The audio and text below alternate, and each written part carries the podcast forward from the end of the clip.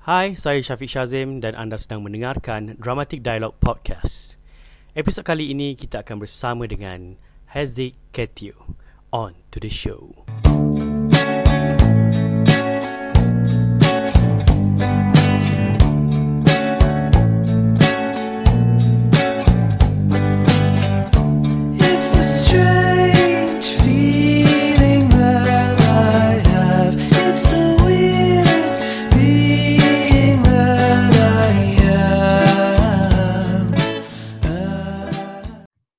Hello, Assalamualaikum dan selamat datang ke Dramatic Dialog, The Malaysian Performing Arts Podcast. Untuk segmen Who The Hack hari ini, kita bersama dengan seorang stuntman dan juga ada kalanya pelakon teater dan juga I would say dia pengarah gerak jugalah untuk some koreografi untuk certain movies di Malaysia. Specialnya kali ini adalah kerana ini adalah edisi Perintah Kawalan Pergerakan since kita menghadapi pandemik COVID-19. Siaran ini kita lakukan menerusi aplikasi Zoom meeting. So segala kecelakaan bunyi yang akan berlaku sebentar lagi itu adalah kerana masalah teknikal lah. So kita disclaimer awal-awal supaya tak ada orang terkejut. So tanpa buang masa lagi, kita bersama dengan Kuey Teow. Hello. Oi. Excited Kuey Teow. Okay, so Kuey Teow ataupun aku lebih selesa panggil Haziq lah. So please describe yourself lah. Siapa engkau? Apakah engkau lah? Okay. Assalamualaikum. Nama aku Haziq. Nama penuh aku Muhammad Farhaziq bin Abdul Manaf. Korang boleh panggil Kuey Teow, Kaiju, Haziq, Farhaziq. Aku goes by empat name tu lah. Kuey Teow ni sebenarnya sebab aku suka makan kuey teow dulu. Memang kalau waktu aku kecil-kecil dulu, aku ingat kuey teow ni sejenis kuih. Kuih macam karipap, donat, macam-macam kuih tu, cekodok. Jadi, waktu rehat, aku pengawas skor rendah. So aku memang boleh keluar awal lah. So, bila aku keluar awal, 10 minit awal tu, benda pertama aku yang cari adalah kuih teow tu. Waktu tu lah aku ingat dia kuih. Lepas tu aku punya lah makan dalam bungkusan tu, aku buka. Dia bentuknya dulu kan. So, benda tu yang buatkan aku percaya dia kuih. So, aku makan je lah tu. Aku rasa tu macam kuih yang paling mengenyangkan untuk aku dan dia RM1. So, bila dalam kelas, cikgu pernah tanya aku, dalam banyak kuih, aku suka kuih apa? Cakaplah kuih teow. So, gelakkan aku. Pada situ baru aku tahu. Rupanya kuih teow tu bukan kuih. Kuih teow tu adalah sejenis makanan yang sempurna. Macam makan tengah hari ke, makan malam. Baru aku tahu. Yang kau makan tu apa? Kuih teow. Yang kau makan tu apa? Kuih teow lah. Tapi betul, aku makan tu kuih teow lah. Dia macam, dalam, kau tahu dulu punya kantin, kan kuih teow dibungkus dalam kertas minyak lah. Betul. Bentuk segitiga. So, aku time tu aku ingatkan dia kuih lah. So, mana ada makanan bentuk segitiga. Betul lah. Kuih, alright. So, aku fikir. So, lepas tu aku asyik makan benda tu, orang panggil aku kuey teow. Aku pun embrace lah nama tu. Sampailah sekarang Kalau dekat shooting, senang je pakai nama kuey teow ni sebab kadang bila kita shooting dengan geng-geng Chinese, bukan orang Malay kan. Aku pernah jumpa dengan geng-geng Siam lah. Aku sebut nama aku lah. Hi, my name is Muhammad Farazim Manaf. Diorang sebut tak nama Farhaziq. So aku macam fikir apa yang memudahkan diorang. Aku sebutlah kuey teow. Oh, muka diorang twist tu. Diorang macam, kuey teow? Aku cakap, ya, noodle. Flat noodle. Lepas tu, mudahlah diorang panggil aku. Itu je. Aku nak memudahkan komunikasi supaya, ya, dekat set kau bukan kenal orang pun. Kita kenal dia by word. So, untuk kau kenal dalam tak sempat, aku yang bagi benda memudahkan aku. Agar kita boleh settlekan task kita ni cantik, sedap, bermakna dan kemas. So, mungkin kau boleh cerita sikit lah macam mana kau membesar daripada kau punya childhood, macam mana ke yang bawa kau sampailah ke arena seni ni. Tapi kalau cerita background ni, jangan gelap. Aku takut nak cakap. Tapi tak apalah. Itulah aku. Terimalah. Aku cerita Tadika boleh, Bi? Boleh? Boleh. Okay. Aku dulu ni Tadika, aku memegang janji start dengan Tadika Islam. Tapi sebenarnya daripada Tadika Islam ni yang buatkan aku rasa, walaupun aku 5 tahun, tapi aku rasa time tu aku dah ternampak sedikit lah, orang kata apa sebenarnya dunia ni. Sebab during that time tu mak aku belajar kat Tadika yang mak aku jadi pencuci pinggan. Macam tu lah. Mak aku cuci pinggan dulu kat Tadika tu. So kira aku dapat masuk Tadika Islam tu pun, kalau betul dia macam ada requirement tau. Tapi dulu kan macam law dia tak kuat, so kau boleh masuk lah 5 tahun macam tu. So from that point lah aku belajar daripada start Tadika Islam. So aku sejujurnya aku banyak tahu sikit basic-basic keagamaan ni. Sebab bila aku naik sekolah rendah, aku ada 2 sekolah. Aku ada sekolah rendah biasa yang pagi-pagi UPSR, dan aku ada dekat sekolah lama aku petang. Nah, kita orang kalau KKL kita panggil ni ya PSRA. PSRA. So kalau dengan result-result tu kau boleh pergi sekolah agama rakyat lah, negeri. Jadi aku buat benda tu dulu. Aku sekolah menengah, sekolah kebangsaan Bandar Baru Sri Petaling 1, tu sekolah rendah. Lepas sekolah rendah aku yang kedua form ada jam 4 jam 5 jam 6 aku pindah sekolah dekat-dekat sekolah kebangsaan Bandar Baru Sri Petaling 2. Lepas tu petang dia aku ada sekolah agama yang memang sekolah tu je, aku tak ubah. Lepas dari 1 sampai jam 6 sekolah rendah agama Kampung Malaysia Tambahan, dekat dengan Bandar Dari Selatan. Lah. So belajar. Time tu aku rasa aku dah terlibat dengan pementasan. Kita tak anggap tu pementasan, kita anggap tu macam sketsa kan. Time tu aku pernah jadi macam kau ingat cerita Si Tanggang tu? Si Tanggang. Si Tanggang yang ada mak. Tapi dia moden kan lah. Dia ada bini cantik. Dia tak ada harta bahtera. Dalam cerita aku, time aku buat sketsa Darjah 2 tu. Cuk, kata kau jadi apa? Tanggang. Kau jadi batu tu? Salah. Aku jadi bapak dia. Supporting role. Bapak Tanggang? Tanggang bukan tak ada bapak ke? Time tu aku berlakon. Tapi cerita ni diadakan. Aku pakai serban. Aku pakai jubah putih. Alright. Kira bapak yang kematian isteri. Kan mak dia mati kan. So aku macam, dah lah aku budak-budak. Aku berlakon pandang bawah je dulu time tu. Kononnya sebab aku seorang bapak yang alim, menurunkan pandangan. Senang kerja aku time tu. Sekolah rendah ni? Itu snowball lah. Tapi aku rasa sebenarnya yang sekolah rendah. Tapi kita tak tahu benda kita buat pun. Tapi aku rasa yang build upkan aku betul-betul. Daripada sekolah rendah tu sebenarnya aku terlibat dengan banyak pertandingan bercerita. Dari 1 sampai jam 6 memang aku masuk sebab mak aku suruh. Betul je lah, sebab mak aku suruh aku buat dan aku boleh buat. Macam tu lah. Kalau sekolah agama tu dia ada pertandingan ni, ceramah agama. Kau jadi dai lah. Macam dai punya style lah. Okay. Contohnya macam bagi aku benda tu yang membuatkan aku berani untuk bercakap sebenarnya. Walaupun tentu kau tak tahu kau cakap apa. Kau macam hafal, fahamkan sikit, kau bantai je lah. Kau fokus nak buat gaya lah, kau fokus macam persembahan, kau tak fikir pun benda tu konten. Kau tak tahu benda ni dia ada penyambungan dia. Penyambungan. Jadi lepas aku dah jam 6 tu sebenarnya UPSR aku tak bagus sangat lah. Aku dapat cerita lah. Aku dapat 2A je. Aku target aku 5A. Nangis babe. Aku macam baru lah, macam mana aku dapat 2A? Aku belajar target. Dan aku nangis. Aku macam dapat tiba kikat dah. Tiba-tiba aku dapat masuk sekolah agama menengah rakyat. Tapi itu pun cerita yang paling aku rasa struggle lah. Sebab aku daripada KL. Bila daripada KL ni kau nak masuk sekolah agama rakyat yang dekat Selangor tu, kau kena ada surat. Aku kena pertukaran pelajar daripada Kuala Lumpur untuk masuk ke JAIS. Untuk aku jadi kira pelajar bawah Selangor pula lah. Okay. Untuk belajar subjek sekolah agama rakyat kat sana. Form 1. Form 1 aku masuk sekolah agama menengah Batu 10 Hulu Langat. Sebelah je sekolah Sri Murni dekat Langat sana lah. So dekat situ pula aku lagi culture shock. Sebab aku ingatkan aku punya sekolah agama tu dah power lah kan. KL punya macam tak ada okey lah kan. Aku masuk sana aku clueless. Kebanyakan budak-budak sana, form 1, dah faham dah pasal bahasa Arab. Dia ada kata nama, dia ada kata kerja, dia ada kata arahan.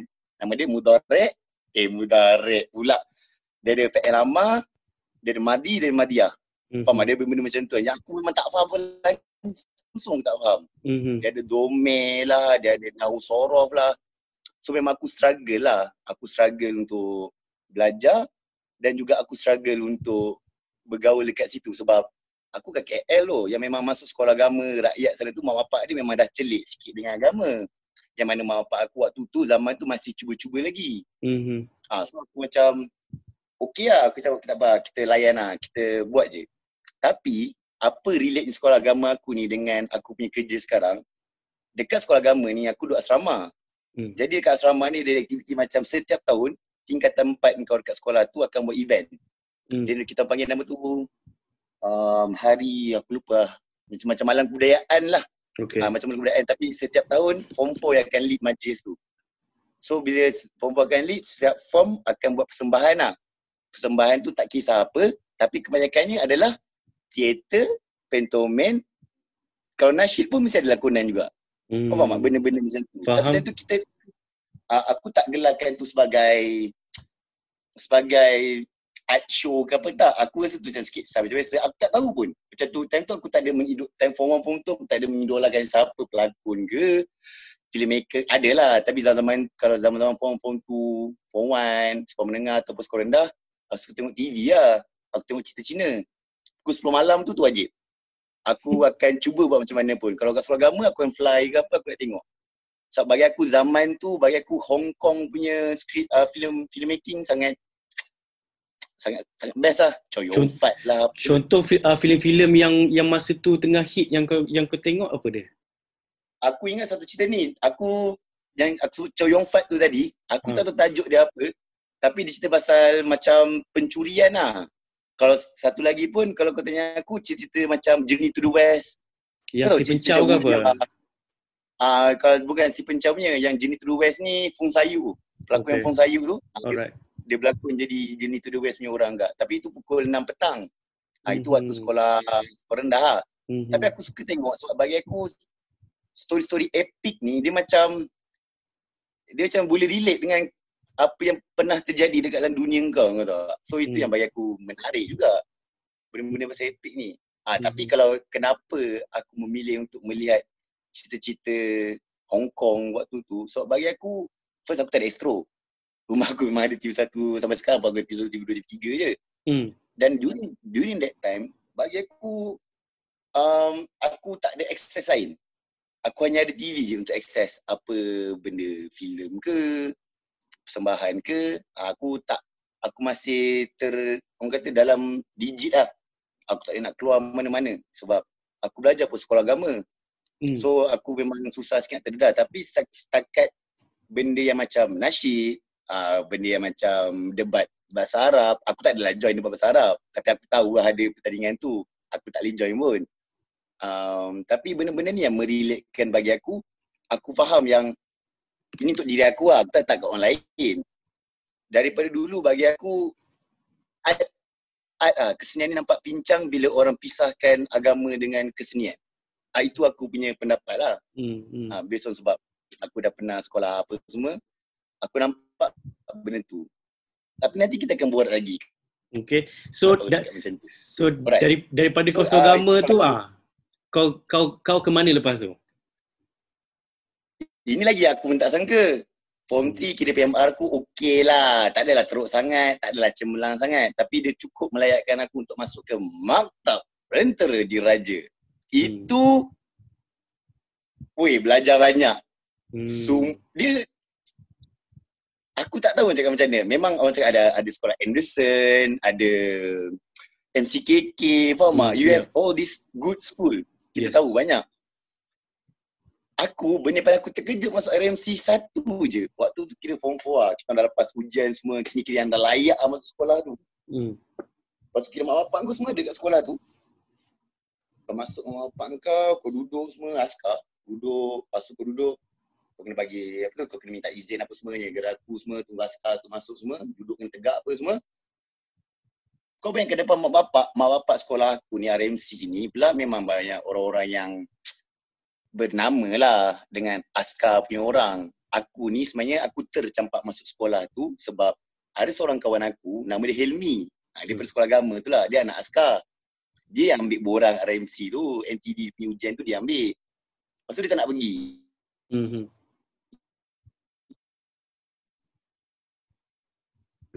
Itu jadi kenapa aku bukan anak pekerja kerajaan, bukan anak askar, tapi aku dapat masuk sana walaupun tak ada siapa-siapa pun kenal.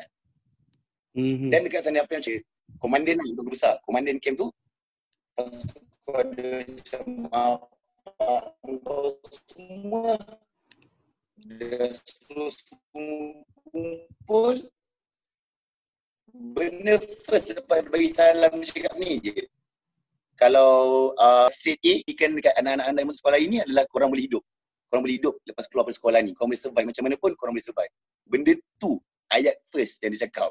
Kau tak culture shock. Aku culture shock. Aku cakap apa ni? Serius ke? Macam tu lah. And banyaklah RMC punya live ke apa. Bagi aku benda tu membina jati diri aku lah. Sangat membina. Yang macam sampai kat sana pun dia sampai ajar kau untuk jadi orang kata apa, macam layan je. Walaupun kau tahu kau betul, orang depan kau ni macam kau punya pegawai ke kan, kau punya senior ke tengah bagi arahan salah. Dia ajar kau memang kalau kau pergi tegur depan tu memang kau mati. Asyik rank memang berainan lah. Itu yang dia ajar kau macam kau fikir lah macam mana kau nak repair keadaan ni. So benda-benda tu yang aku rasa kau 2 tahun hidup situ kau nak kena adapt dengan benda macam tu. Yang mana jadual belajar kau takkan sama dengan sekolah sama. Kau cuti, sekolah biasa tak cuti. Sekolah biasa cuti, kau pun tak cuti. Bagi aku 2 tahun aku dekat sekolah tu, aku tak adalah 16 ke. Aku tak dapat rasa. Tapi aku dapat rasa brotherhood. 2 tahun tu betul-betul yang brotherhood. Kau-kau. Kalau korang tak percaya, pergilah hantar siapa-siapa anak-anak bini korang ke. Anak bini tak boleh. Anak lah kan. Masuklah RMC. Tapi RMC sekarang pun dah lain. So, masa kau dekat RMC dulu tak ada join mana-mana band ke atau apa-apa kesenian ke? Sana kesenian tak hidup, babe. Sana sukan lah. Kesenian tak hidup. Aku, sukan macam mana? Dia ada boxing. Boxing dia? Wow. Dia ada boxing kan? Dan benda tu sangat excited awal-awal. Aku tak tahu sebab aku silat sekolah agama dulu kan. Masa sana boxing, culture. Aku time tu, tumbuk pun tak tahu siap. Aku rasa macam awkwardnya asal tak boleh pakai kaki. Tapi, yelah bila aku masuk boxing tapi bukan lah. Sakit bodoh. Sakit. Dia, kau bayangkan kau fight memang kau nak jaga kepala. Orang depan kau ni memang nak hit kepala kau. Tu dengan tumbuk kat kepala lain, tumbuk kat badan. Bergegar dia, sakit tu. Memang dia aim dekat kepala lah kan. Memang dia nak bagi kat muka kau. Aku kena lah satu penumbuk kat muka. Esok pergi kelas memang naik ah sebab kau pakai macam kau amatur kan bila main boxing tu dia akan bagi. So bila helmet kau kan ada ruang macam atas dahi, tepi ni semua tu tak? Betul. So kau bayangkan tumbukan tu tak hinggap pun. Dia lalu macam ni. Itu pun cukup boleh buatkan kau lebam. Laju tu. Macam ni macam kan kita ada lebih-lebih ni kan. Kau bayangkan dia macam ni. Aku hilang. Tapi sebabkan ada sentuhan tu, dia set tu, lebam macam ni. Naik. Sebab kulit aku tersepit dengan tangan dia dengan topeng. Faham. So, rough lah sekolah tu. Dan sekolah tu bagi aku dah cakap jadi gentleman juga lah. Kita orang time tu kita ada eksplorasi dengan sekolah-sekolah perempuan. Contoh SSP, seseri apa semua kan. Ada satu kes ni lah. Tapi aku rasa kalau cerita je lah kan. Kita pergi macam belajar kimia kat sekolah. Tak nak sebut. Dekat sekolah tak nak sebut. Antara dua tu. Kita pergi belajar kimia. So kita kena ajar lah. Dia orang belajar separuh subjek. Kita belajar separuh subjek. Lepas tu borak cita-cita ajar lah. Lepas tu kita orang suka lelaki memang semua sokok. Jadi semua tak ada otak dan otak fikir panjang. Pergi je lah tandas perempuan. Risau kot. Memang ada tandas lelaki lah, pelawat semua yang kita sokok situ. Masalah budak-budak ni, diorang pun risau kot perempuan ni. Okay. Tapi bila diorang risau kot, kan tu yang cikgu diorang baru, diorang tunggu kita orang. Korang kena... diorang tunggu kita orang. Fuck man. Tapi kita orang selamat. Sebab yang bawa kita orang bukan cikgu sekolah. Askar. Jadi bila cikgu, kau punya pelajar risau kot lah kat tanah saya. Ya, saya memang saya suruh diorang risau kot situ. Takkan suruh risau keluar ni pula. Kita selamat kat situ. So bila kita nak ajar pasal tu, kerek lah. Kerek dekat sekolah tu. Itu yang best. So yang dari askar benda tu je. So apa yang membawa kau sampai macam mana? Habis RMC tu kau ke mana lepas tu? Aku pergi matrik. Matrik Penang. Habis lah? Aku ambil sains sayang. Matrik Penang. Sana aku gaduh. Aku kena buang matrik. Lepas tu? Tak boleh buat apa dong. Aku kena buang. Aku masuk Arau. UiTM Arau. Diploma bisnes. Situ, ya Allah. Aku sampai Arau 2009 tau. Aku rasa itulah, aku rasa cara Tuhan ajar aku lah kot. Aku orang KL tu. Aku sampai sana, tak ada apa-apa tu dekat Arau. 2009 aku hanya ada Kanga. Dekat Kanga tu hanya ada bowling alley tu je. Dah tak ada benda lain. Bowling tak ada kan? Pisang. Tak ada apa-apa. Ada danok je. Faham? Ada danok je, kalau kau nak pergi pun danok je. Tapi kau first time, kau takkan nak pergi danoknya. Sebab kau tak explore lagi. So dekat Arau ni, cerita dia kau dah pisang, kau dah tak tahu nak buat apa, kau apa-apa kena buang. Jadi kau cuba mencari sesuatu untuk memenuhi masa lapang kau. Time tu aku terjumpa satu kelab. Dia kelab teater lah juga nama dia bagi aku. Nama dia Pentas Digma. Aku join kelab tu. Tapi dalam kelab tu betul tak ada siapa pun tahu apa benda sebenarnya pementasan teater ni. Kita cuma ada satu je lah, cikgu kebudayaan. Dia penolong pegawai kebudayaan time tu dekat Arau. Nama dia Salahuddin. So Salahuddin ni lah, dia ni yang kira dia guide kebanyakan budak-budak Arau during that time kat sana, how to produce a theater. Macam mana theater ni patut dibuat. Memang ada kelab ke apa dekat situ? Dia ada kelab. Lepas tu baru ada macam koko apa, kodrama. Dia ada benda-benda macam tu lah dekat UiTM. Ada kira macam ada kokoriti dia punya kenaan. Cuma bagi aku dekat Arau tu pula, aku tak ada resource. So macam aku tak tahu dengan siapa. Aku tak belajar formal education pasal theater and all that stuff. So kau orang yang tak tahu. So kau nak tahu, aku meraba lah dekat Arau. Aku tak tahulah dengan siapa aku jumpa. Aku jumpa je. Aku tanya, dia cakap dia orang lama ke? Dia cakap dia tahu teater ke? Apa, aku layan je. Sebab aku tak ada lubang.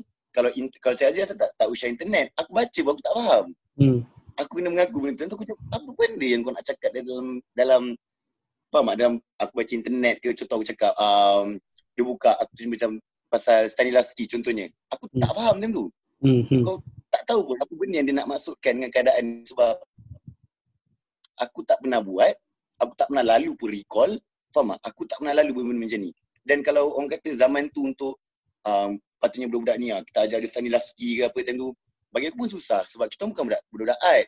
Kau memang tak fahamnya benda ni, kau tak tahu apa-apa pun. Kita betul. Memang clue. Dan ada kelab ni pun untuk explore, enjoy, tak tahu benda pun. Main langgar je.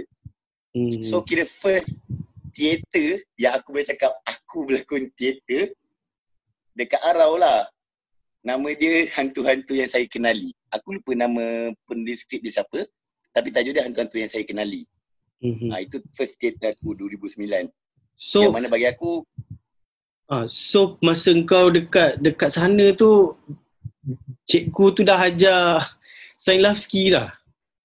Tak, dia tak ajar apa. Maksud aku, apa yang aku cakap pasal Stanislavski tu, maksudnya kalau waktu tu aku baca, aku dapat betul jumpa Stanislavski pun depan tu, kalau dia cakap apa pun kat aku ataupun buku dia ke, aku tak faham apa pun. Kau tak faham apa. Kau maksud dia level yang macam, okay, contoh lah, kau cakap kat aku recall memory dan buat. Sekarang ni maybe kita boleh faham benda tu. Kalau dulu kau suruh aku recall memory dan buat, mesti aku akan persoalkan. Macam mana aku nak recall memory yang aku tak pernah buat? Betul, betul. Sepatutnya untuk beginner dan first timer ni, approach dia berbeza lah. Kau tak boleh ajar macam dia dah belajar fundamental benda tu semua. Yes. Kau kena pergi benda yang paling dekat lah, benda yang paling mudah. Benda yang mudah. Dan tapi time tu sebenarnya ada je budak-budak yang aku rasa diorang tahu basic theater. Macam sokong budak-budak yang ini facts lah kalau dekat dalam orang kata Malaysia punya scene lah. Kalau budak-budak yang macam dia ambil tesel ke apa kan, dia mesti akan tahu pasal benda-benda ni sikit through English theater lah, apa benda ni semua kan. So zaman-zaman tu ada juga group of this, aku panggil English theater punya group kat Arau lah. Tapi diorang pula tak dapat tahan lama. Kau buat style English theater dekat Arau dengan isu tu tak patut buat kat Arau. Situ Arau tu, nak buat pasal liberalisasi, hak kebebasan bersuara. Yang contoh macam kenapa pondan kena tekan, kenapa aku tak boleh free hair. Tak kena lah dengan location dia tak kena lah. Kena lah kalau contoh geografi dia tu, geografi dia tu tak kena kat situ. Kena. So kalau contoh dia tu, habis Zik, macam mana kita nak buat? Okay, kalau kata Arau ni kau nak buat macam tu pun, kau mestilah kena buat benda yang kau nak rebel tapi ada cara dia. Tak bolehlah kau bagi terkejut sebab zaman-zaman aku, zaman tu 2009 weh, tak pernah ada apa pun dekat sana sebenarnya. Aku duduk rasa zaman aku masuk, zaman start bash aku masuk Pentas Digma, baru ada progresif. Pergerakan tu kita join festival budaya. Sebab aku rasa zaman-zaman kita orang yang ada budak-budak yang, aku rasa zaman aku masuk, klub tu dia bukan jadi klub teater. Dia jadi macam, aku sendiri cakap lah, aku cakap kita tak ada orang nak layan, yelah engkau teater tu dekat kampus Arau macam tu. Kampus kita orang famous dengan budak sport rec, dengan budak ladang. Itu memang budak bersukan semua, memang power lah sana kan. Dan teater ni tak ada tak power sangat. So aku tengah fikir macam mana aku nak ada orang yang boleh nak ada dalam club. So kita orang kena cari juga orang, tapi kita cari orang semua tak ada kawan, misfits. So club aku adalah tempat-tempat budak misfits sebenarnya dulu. Bukan kelab aku lah, kelab pentas. Wow. Dia memang tak ada kawan. Contoh okay, kata kau kos radang, kau tak suka kos kau, budak kos kau pun tak suka kau. Hari-hari kita dengar dah 1 sen 2 sen dia kutuk kau, dan kau pun tak lepak dengan budak kos kau. So budak macam ni kita akan ambil. Macam mana kau kutip budak-budak tu? Kau akan terjumpanya.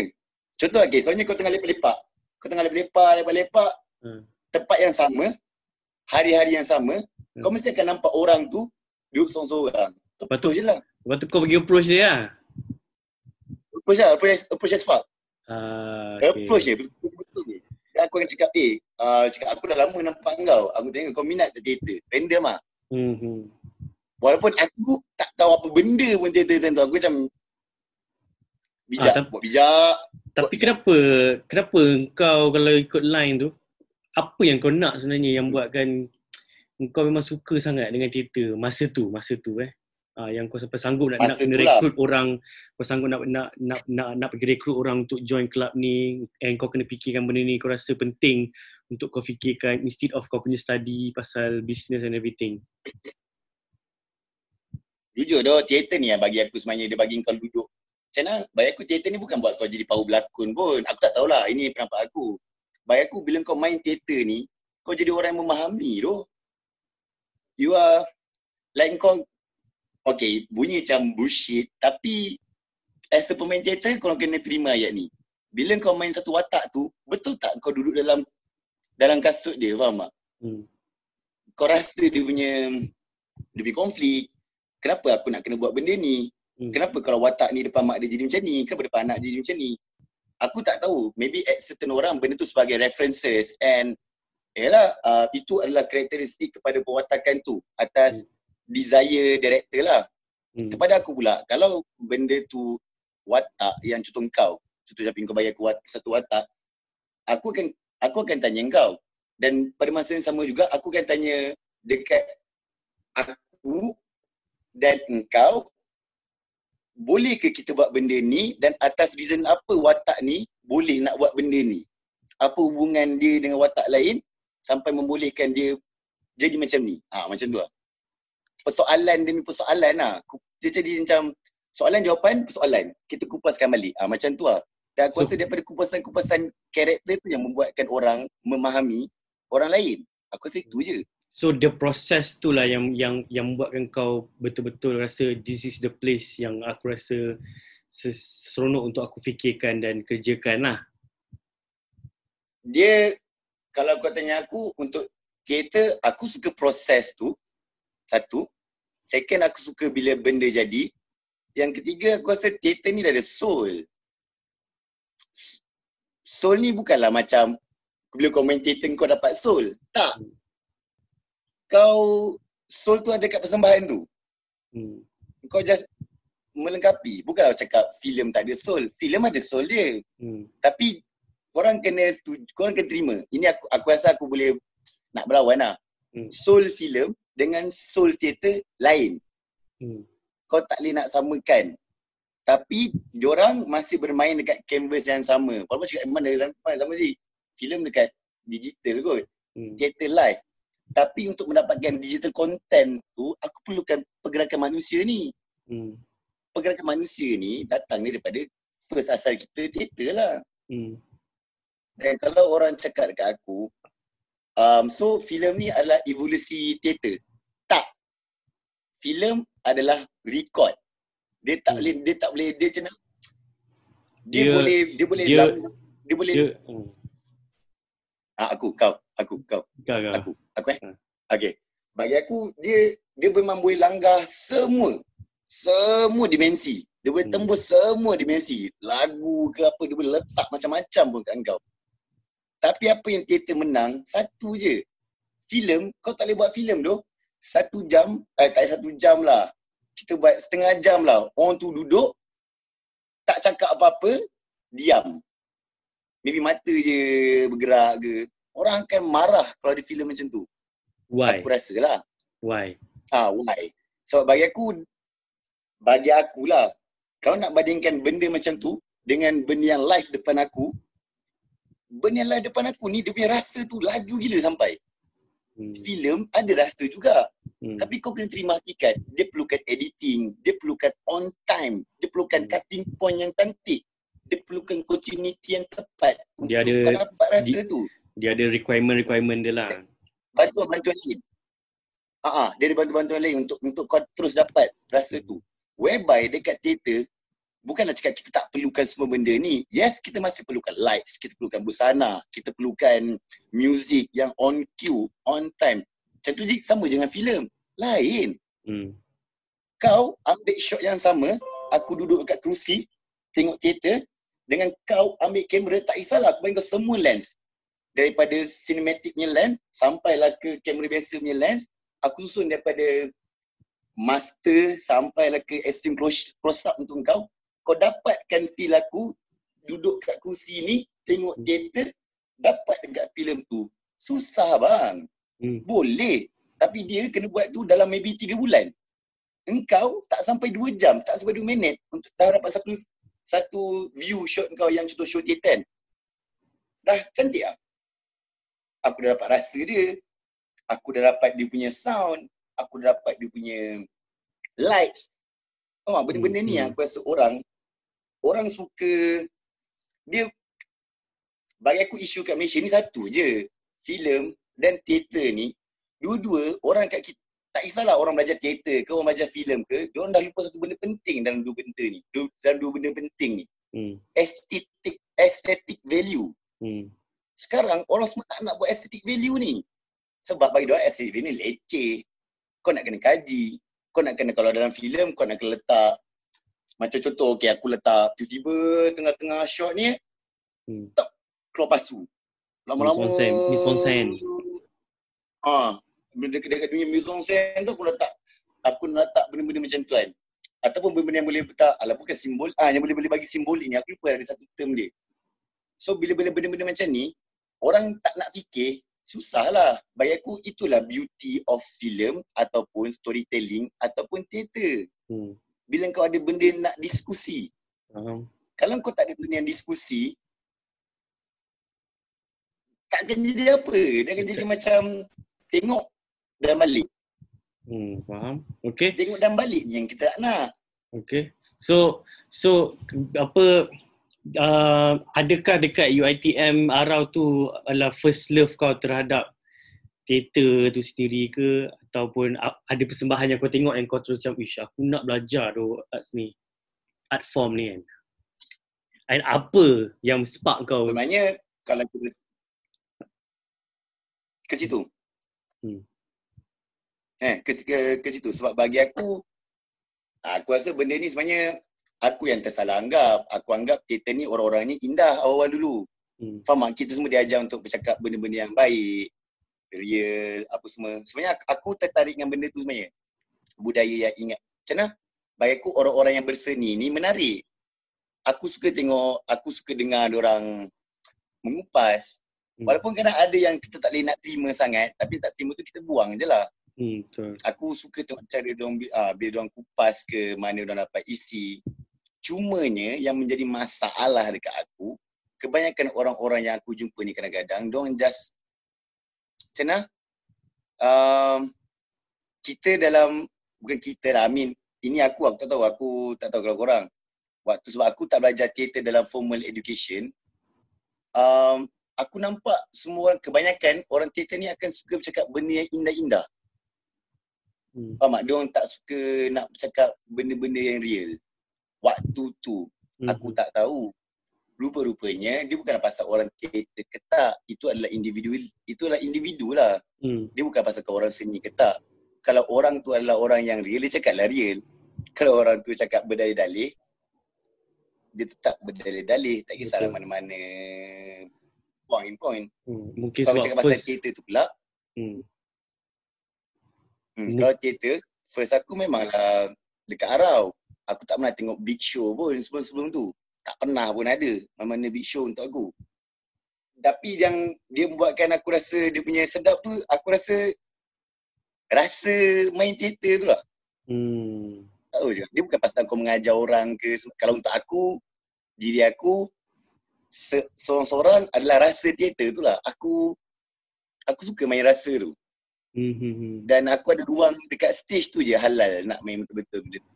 Kalau kau buat benda-benda atas stage tu dekat bawah stage, tak boleh babe. Tak boleh. That's why kau kena buat benda atas stage je. Kalau kau buat kat bawah stage, dia akan jadi live kau, yang mana diri kau bukan macam tu pun.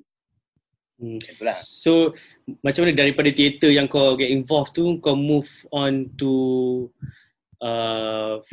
film, ada kau buat stunt sikit. Macam mana dia boleh evolve ke situ? Alright. Dia mungkin sebab dulu aku main silat, aku dulu main olahraga, aku main kelas F. Memang aku minat lah fight-fight ni semua. Kebetulan lah aku minat cerita Hong Kong sikit. Cerita aksi ni pun aku minat. Jadi bila dekat, aku dah start eksperimen benda tu kat Arau lah. Sebab bila second sem, diorang buat cerita tanah.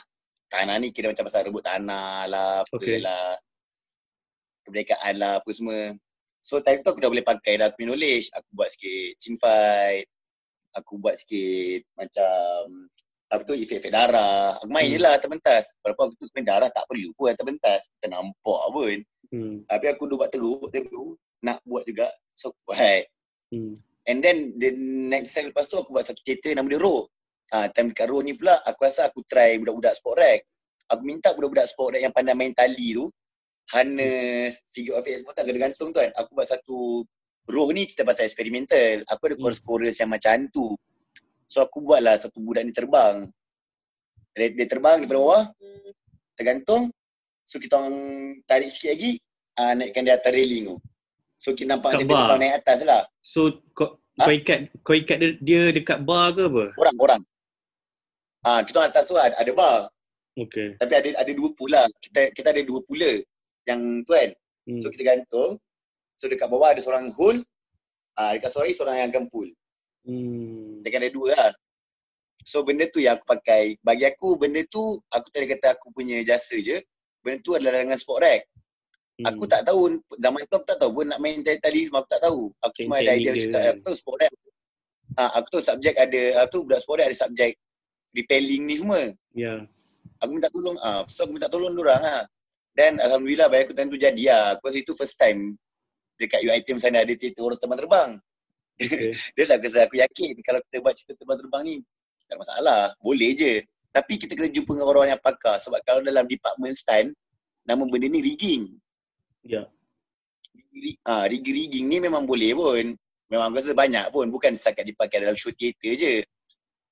Show apa-apa pun pakai. Filem ke, dia pakai untuk kau buat fashion show ke. Kalau kau punya model tu boleh nak buat terapung. Gimik-gimik kan. Sebab gimik-gimik ah. So rigging ni antara benda yang aku cakap bagi aku sangat membantu lah. Sangat bantu untuk daripada aspek kesembahan aku.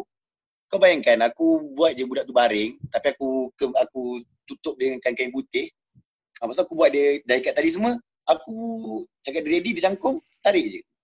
So nampak macam dia keluar pada kain tu macam tu lah. So untuk aku benda-benda ni mematangkan aku lagi lah. Untuk aku macam boleh kita gabungkan benda-benda macam aksi-aksi sikit dalam benda-benda persembahan ni. Lepas daripada itu, aku start pergi casting. Aku dah start main-main macam shooting drama ke apa, aku buatlah aksi extra semua. Tapi bagi aku, benda-benda yang betul buat aku serius nak main benda ni bila 2012. Aku dapat satu filem lah. Aku dapat filem tu, filem mokumentari. Bawah Showbiz Production, nama dia Pokok Belai Gombak. So filem tu yang sebenarnya menguatkan aku untuk stay main benda ni. Sebab itu first time aku dapat filem dan aku, dia ada 3 pelakon je. Dan aku salah seorang pelakon tu. Dan aku rasa benda tu something big lah untuk aku.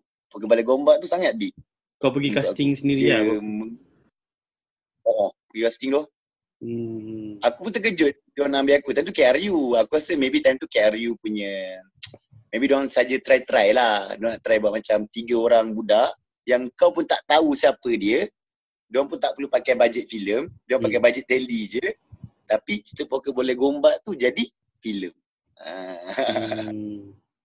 Lepas tu bagi aku memang memanglah benda tu macam ada je orang-orang yang komen kat aku macam, alah kau ni terpijak je, jom-jom macam ni, faham tak? Kau bukannya boleh lepas pun. Tapi untuk aku, kenapa aku keep on rasa Pokok Belai Gombak tu antara aku punya first. Dan aku rasa through that project aku yakin lah, aku boleh lah berlakon sikit-sikit ni semua kan. Sebab bagi aku, dekat Pokok Belai Gombak ni, aku juga, macam mana? Kita orang kena react, kau tahu tak? Kita ada skrip. Tapi kau pergi kat tempat-tempat yang sokok berantu ni, kau kena react.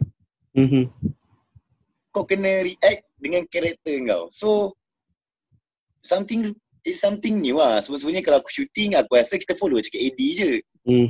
Shooting Pokok Belai Gombak ni, untuk aku tak. Director aku boleh macam. Dia suruh kau react on the situation. Memang ada tempat yang tak pakai dialog ni. Ada yang cakap kau pakai dialog ni. Tapi dia nak kau react based on that punya keadaan. So benda-benda tu yang bagi aku real. Dan aku seronok sebab bagi aku Pokok Belai Gombak ni dekat Malaysia adalah first filem yang berjona mokumentari. Kita tak main jona lain baik. Kita dapat jona mokumentari. Time tu baik, orang paranormal ni memang tak suka lah. Kita 3 orang. Aku shoot dengan Azwan Syahri. Weh, benci tu kita orang. Tapi bagi aku, diorang benci tu kita capai lah target kita orang. Sebab dalam cerita Pokok Belai Gombak ni, kita ni 3 orang paranormal yang akan pergi mana-mana tempat berhantu ni. Walaupun ada hantu, kita akan cakap tak ada. Macam tu lah. So yang kau banyak buat job stunt tu, macam mana boleh ke arah tu pula?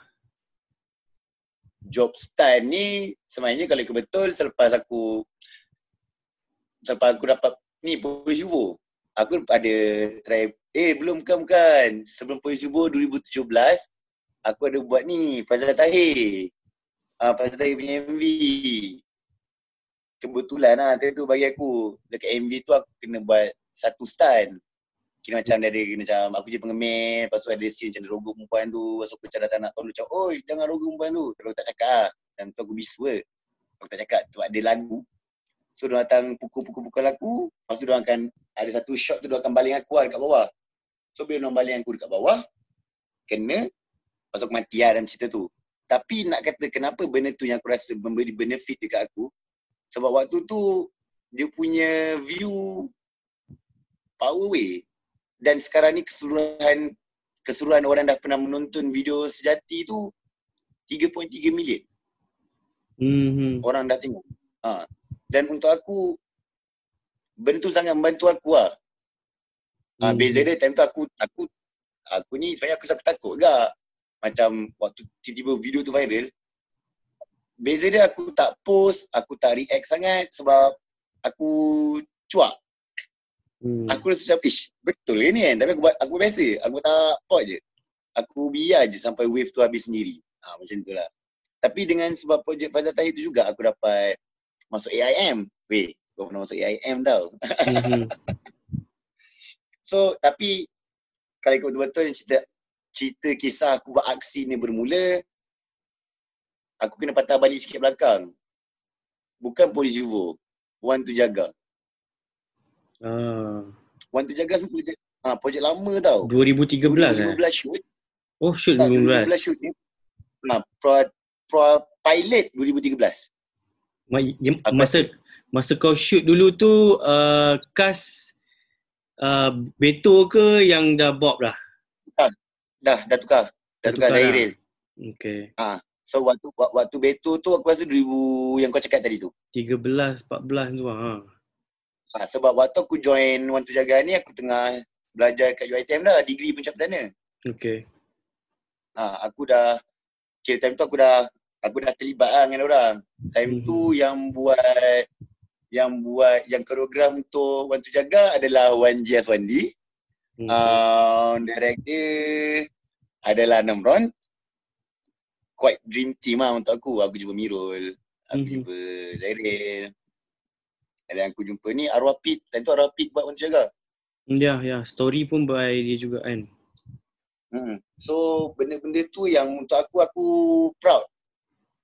Bagi aku pernah tengok Namron yang geng ni 2009. Cerita Gaduh 2009. Oh, okay, Gaduh. Aku pernah tengok benda tu. Itu benda yang bagi aku rasa macam Malaysia should have this kind of clique. Geng-geng ni perlu wujud dalam scene kita. Kalau tak ada diorang, tak terganggu. Faham tak? Aku perlukan. Tapi untuk aku pula, aku sukalah geng-geng ni. Aku suka geng-geng ni sebab bagi aku, sekarang ni pun diorang yang paling banyak untuk orang kata apa, dia bagi ruang, dia bagi clear lagi lah dekat orang. Sebab aku rasa geng-geng ni adalah orang yang belajar dan diorang faham apa yang diorang belajar. So benda ni bagus. Kalau diorang cakap yang, alah diorang ni orang-orang deep lah apa, tak. Diorang kena kaji balik bagi aku. Diorang ni orang-orang yang belajar dan diorang faham atas apa yang diorang kerjakan. Kalau yang berseni tu side diorang. Itu adalah diorang ni. Itu kau tanya diorang. Apa yang diorang berkarya ke apa. Tapi based on banyak work diorang, bagi aku diorang ni orang-orang yang diorang belajar. Diorang ada juga orang kata apa, keadilan dalam untuk memberikan naskah-naskah yang tak ada nak bagi naskah tak faham ke orang. Diorang banyak bagi naskah-naskah yang slow-slow 2%, 3%, 4%, 5%. So aku suka. Bagi aku benda tu, diorang ni filmmaker lah. Diorang ni kategori filmmaker lah. Betul lah sebab bagi aku filem ni sebenarnya adalah visual storytelling. Kau menceritakan benda based on visual. Kau cerita je lah. Tak payah nak ada, sebenarnya tak payah ada pengajaran nilai murni pun. Nilai murni dan pengajaran tu adalah dia penonton. Penonton yang rasa itu nilai murni tu ambil kan. Lagipun kenapa impact Tok Ayah and the gang and the team semua tu boom masa tu because diorang tu semua game changer lah dalam industri. Masa tu lambakan filem-filem yang kita rasa macam kita nak mengaku tu filem kita pun kita malu. Tapi diorang bawa reality reality social tu ke medium filem, semua orang clear lah. Tapi bukan nak kata Namron yang start benda ni, this is not new. Sebenarnya banyak filmmaker kita, Taki Bakar, Uwe dulu kan, lepas tu kita ada Mas Jani pun ada, Mas Jani pemberontakan dia tu lagi power gila. Lepas tu aku suka yang buat cerita kami 2008 2007 Fendi kan dengan wife dia kan.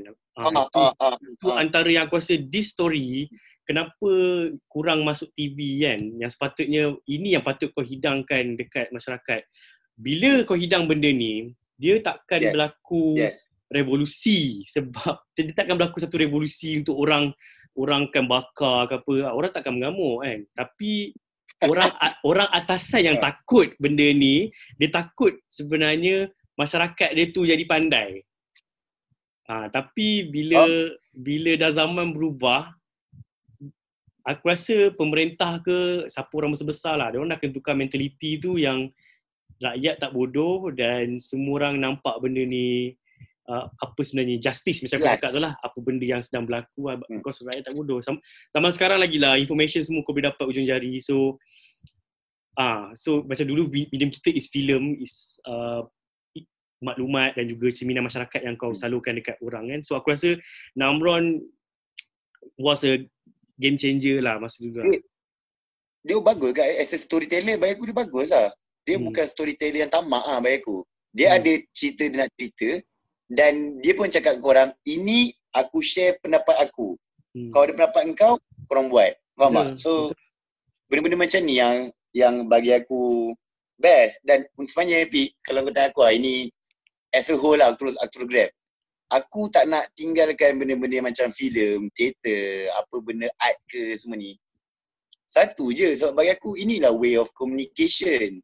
The best part about art ke, filem ke, teater ke, benda-benda ni adalah aku dengan kau boleh connected bukan by language pun. Aku dengan kau boleh connected by rasa.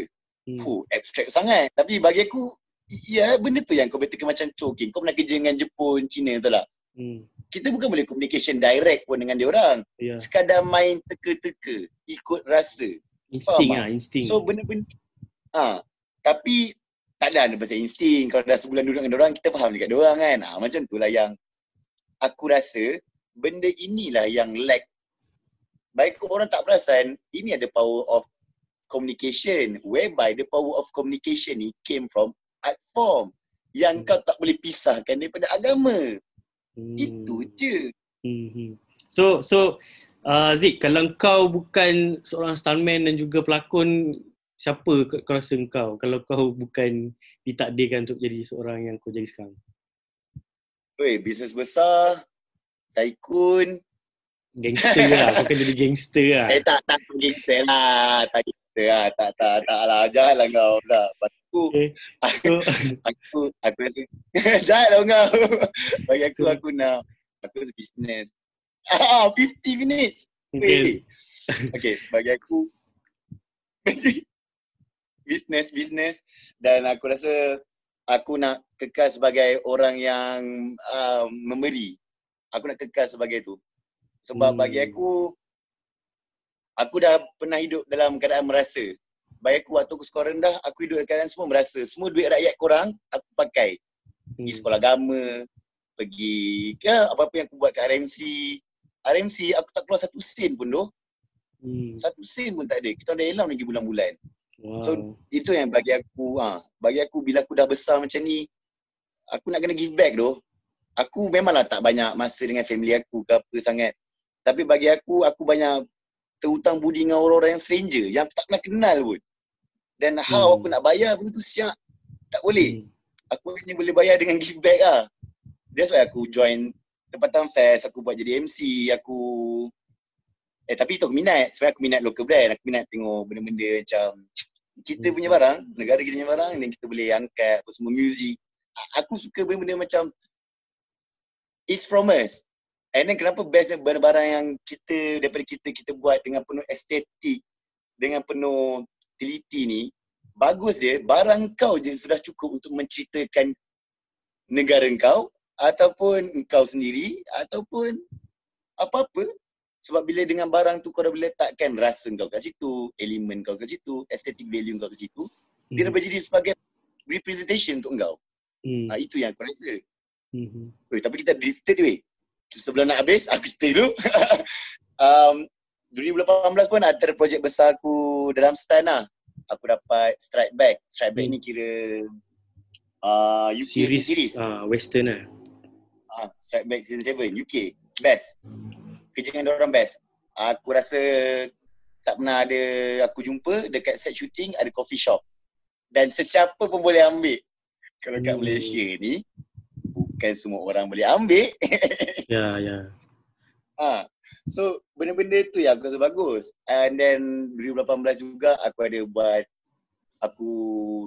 itu first lah aku dapat join satu team stand yang proper. Aku tak pernah join sebelum ni. Ni aku first time join 2018, nama dia J Stand Team. Aku buat Pascal dengan diorang. Pascal. Itu pun memang best lah sebab pengalaman aku tak pernah ada shooting moving macam tu. Boleh kata Pascal tu moving location dia. Dan kita yang paling best shooting atas Pelantar Minyak. Dekat mana tu? Korang kena tahu. Itu dekat Sabah, Sempurna. Nama Pelantar Minyak tu Tengku Sharifah. Tengku Sharifah Rodia punya Pelantar Minyak. So kita orang shoot kat situ lah. Sebulan ke apa? Berapa lama kat situ? Situ sebulan. Pascal lah yang meletup kau kan. So okey lah. Pascal bagi aku dia meletup satu sebab bagi aku Adante ni gila. Dia gila. Dia aku rasa dia ni precise. Dia tahu shot apa dia nak.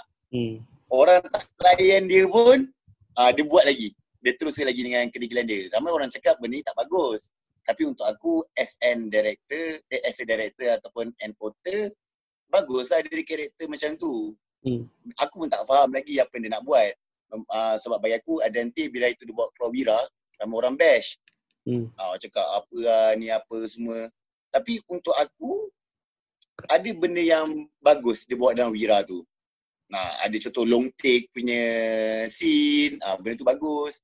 Dan bagi aku perlukan juga, aku masih perlukan orang-orang macam ni supaya scene aku tak aman, dan bila tak aman dia akan jadi hard time. Hard times akan produce orang-orang yang kuat, bagus, celik dan juga bertanggungjawab. Aku harap sangat benda tu. Bagus eh. Penutup dia tu bagus lah, penutup dia. Okay, so di musim PKP ni aku move on terus ke soalan seterusnya. Di musim PKP dan mungkin lepas ni lah kau punya new project tu kau tengah buat apa sekarang, Zik? Sebenarnya kalau betul benda yang aku tengah run dia tak adalah, orang kata ni bukan projek berduit pun, tapi projek yang macam kita orang ramai-ramai lah. As a stand performer dengan budak-budak yang buat stand ke, buat fight ke lah. Bagi aku stunties lah aku panggil. Aku dan kita orang ni banyak kali borak pasal benda yang pasal kita orang lah. Kita orang nak sangat lepas COVID ni insurans, benda-benda macam ni adalah untuk kita orang. Sebab memang orang cakap kadang-kadang cakap ada insurans untuk semua orang dan production tu. Kalau kena apa-apa claim lah. Dia tak semudah tu. Sebab sekarang ni korang pun tahu scene kita macam mana dalam production tu. Teruk baik. Teruk. Aku pernah jumpa orang-orang yang aku rasa dia minat gila syuting, dia tak boleh nak buat kerja lain dah. So disebabkan dia dah ketagih dengan syuting ni, dia syuting je lah, dia tak kisah dia jadi apa. Bahaya betul tu. Yang mana aku nak lah nanti kita sampai zaman yang macam kita boleh kerja 8 jam, yang betul 8 jam. Sebab for time being, kalau kau nak tahu, kerja sebagai stuntman ke apa ke production ni, kalau kau ada anak kau nak pergi buat pinjaman kat sekolah putex, susah doh.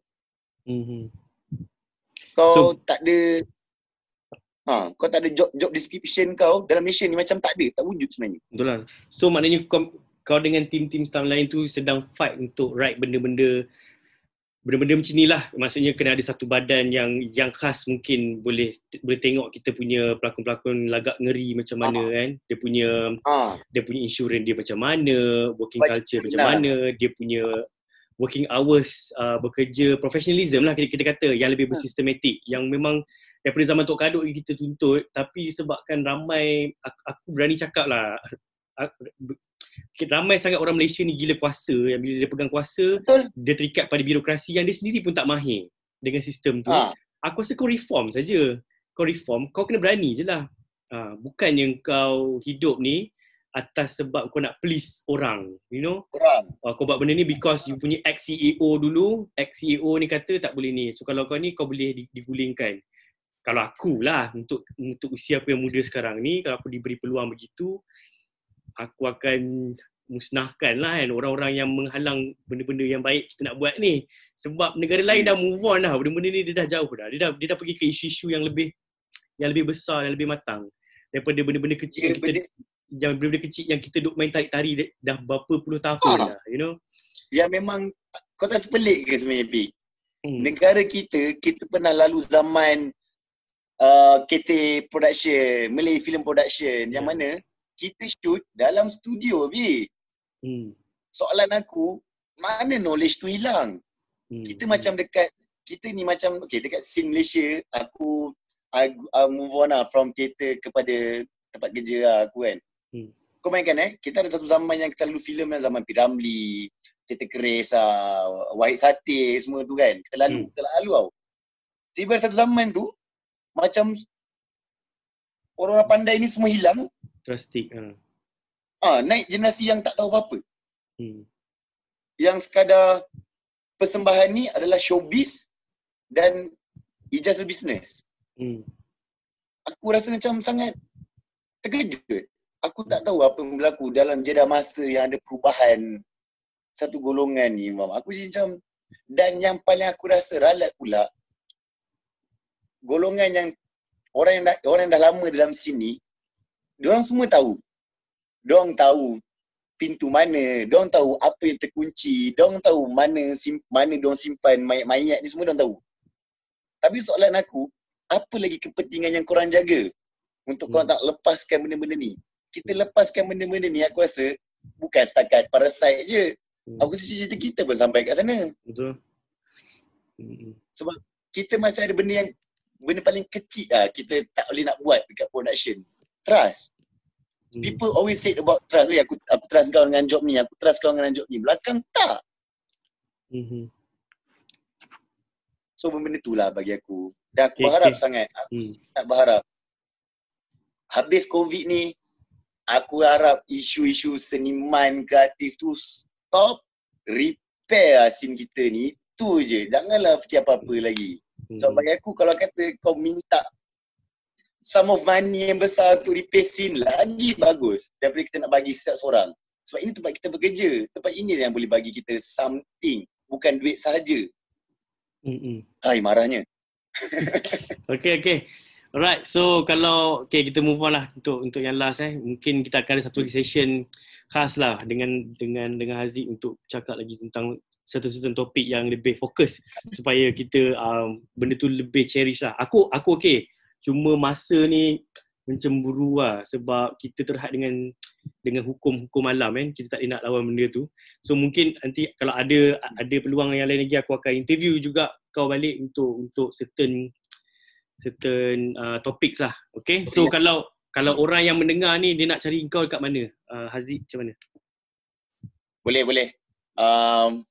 Kalau media sosial dia, Facebook, nama aku Muhammad Farazi. Kalau kat Instagram, Ketiau, K-A-Y-T-I-O-W. Tapi kalau nak lepak dengan aku, borak-borak, datang dengan Sri Petaling. Nah, Masjid Tabligh. Datang situ, projek aku. Yang bawa banyak kluster. Dia bukan pembawa tau. Dia kena tuduh tau. I backup orang sini. Right. I backup orang Tabligh. Kan? Okay, aku rasa itu je untuk sesi kali ni. Thank you Haziq, thank you so much kerana meluangkan masa untuk ni. Boleh cakap? Okay, tapi terima kasih tau sebab yelah buat podcast untuk aku. Aku terharu dan terima kasih. Dan korang, kalau korang yang dengar ni, mesti aku macam alamak ada benda tak setuju dengan aku kan. Dia suruh aku bagi tahu media sosial aku dan juga mana aku tinggal. Jangan datang pukul, jangan datang serang, datang lepak, kita borak, kita baguskan industri kita. InsyaAllah. Okay. Alright, thank you Haziq, thank you for the sharing session. Bagi korang yang ada pandangan ataupun komen ke macam Haziq kata tadi, korang boleh reach Haziq juga dekat Instagram dia, dekat Facebook dia ke apa ke, ataupun korang boleh reach aku juga kalau korang ada suggestion untuk aku interview siapa dalam industri seni ni lah. Korang boleh cari aku dekat Syafiq Shazim @gmail.com, korang boleh cari aku dekat Instagram dan juga Facebook lah, nama yang sama. Semoga bertemu kembali di lain episod. Selamat tinggal. Thank you. Yeah. Woo!